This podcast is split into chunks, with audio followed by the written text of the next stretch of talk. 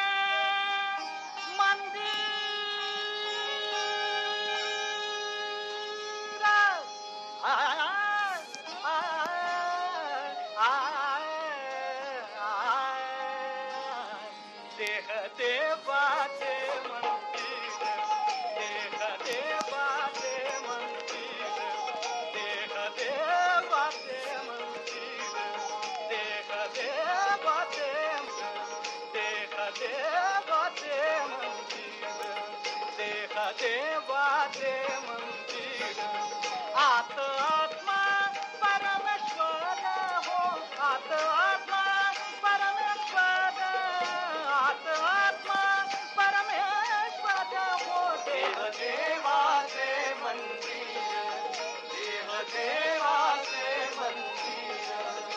जशी हो साखर. तशी हो साखर.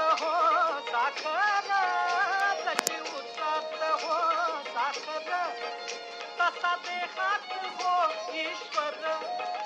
तसा देहात हो ईश्वर. जसे सुद्धा लोणी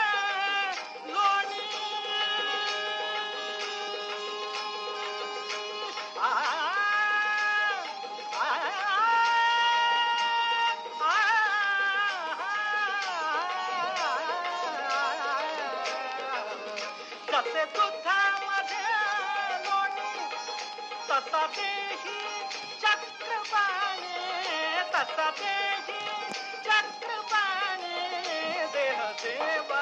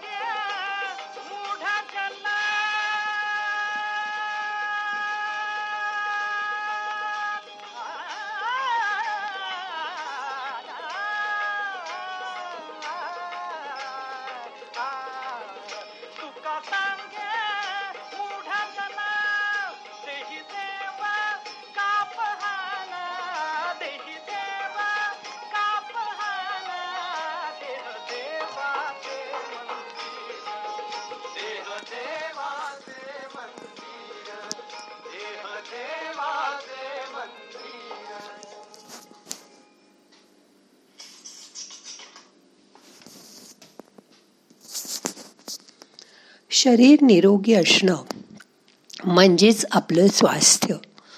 पण यात आत्मा मन आणि शरीर ही त्रिमूर्ती बघा. फक्त शरीराचा विचार करून आपण औषध घेतो आजार झाला तर ऑपरेशन करतो मसाज करतो पण हे सर्व फक्त बाह्य शरीरासाठी झालं. खरं तर ऐंशी टक्के रोग मनाकडून शरीराकडे जातात. आजार प्रथम मनात येतो मग शरीराला होतो. पण मेडिकल कॉलेजमध्ये डॉक्टरांना मनाबद्दल काही सांगितलं जात नाही. मनात असं वाटतं की मी शांत नाही आहे संतुष्ट नाही आहे मी समाधानी नाही. मग स्वास्थ्य बिघडतं. आत्म्याला प्रेम शांती समाधान आणि खुश राहणं आवडतं. आत्म्याकडे खूप शक्ती आहे. पण मन ही आत्म्याची शक्ती आहे. मन पण शरीर आणि आत्म्यावर अवलंबून असतं. आता मन शरीर आणि आत्मा या तिन्हीकडे बघा. आता कोविडच्या महामारीमुळे हा तिन्ही बाजूनी विचार करायची वृत्ती वाढली आहे आजाराचं मूळ तर मनातच आहे दमा ब्लड प्रेशर मधुमेह हार्टचे प्रॉब्लेम हे त्यामुळेच लवकर बरे होत नाहीत.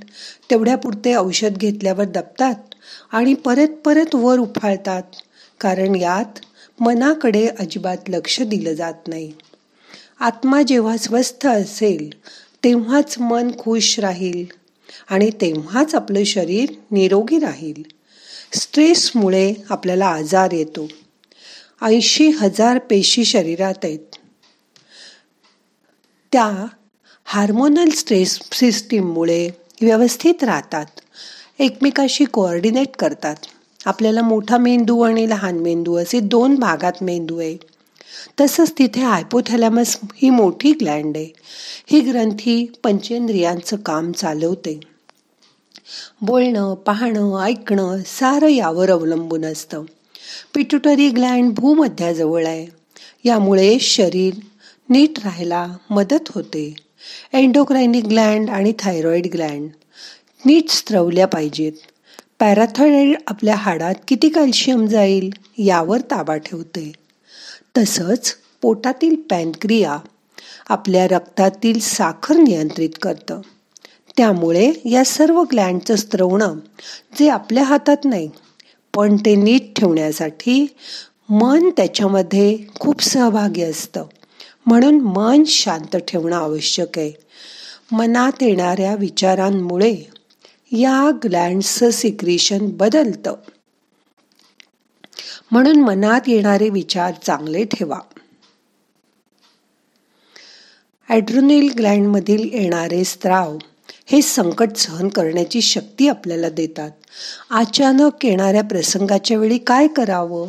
हे त्या स्त्रावाकडून आपल्याला कळतं.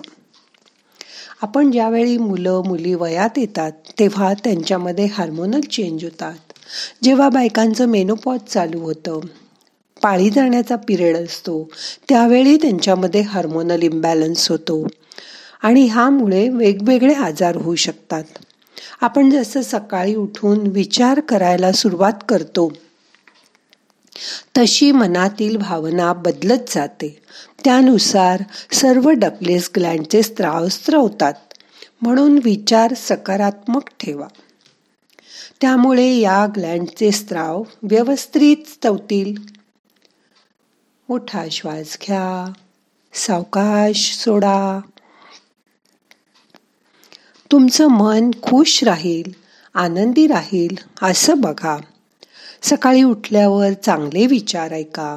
देवाची स्तोत्र म्हणा आणि मनाला छान ठेवा.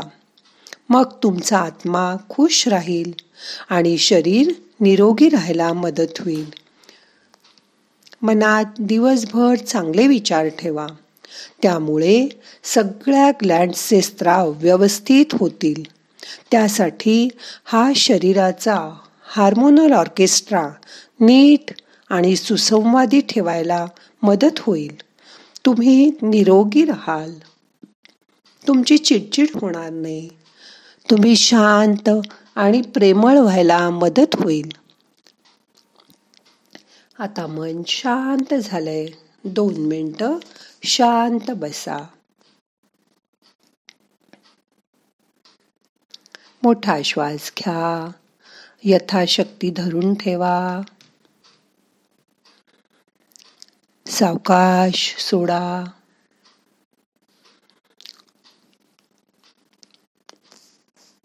आपल्यामध्ये असलेल्या ईश्वराला ओळखा. नुसते बाह्य शरीरावर उपचार करू नका. मन चांगलं ठेवा.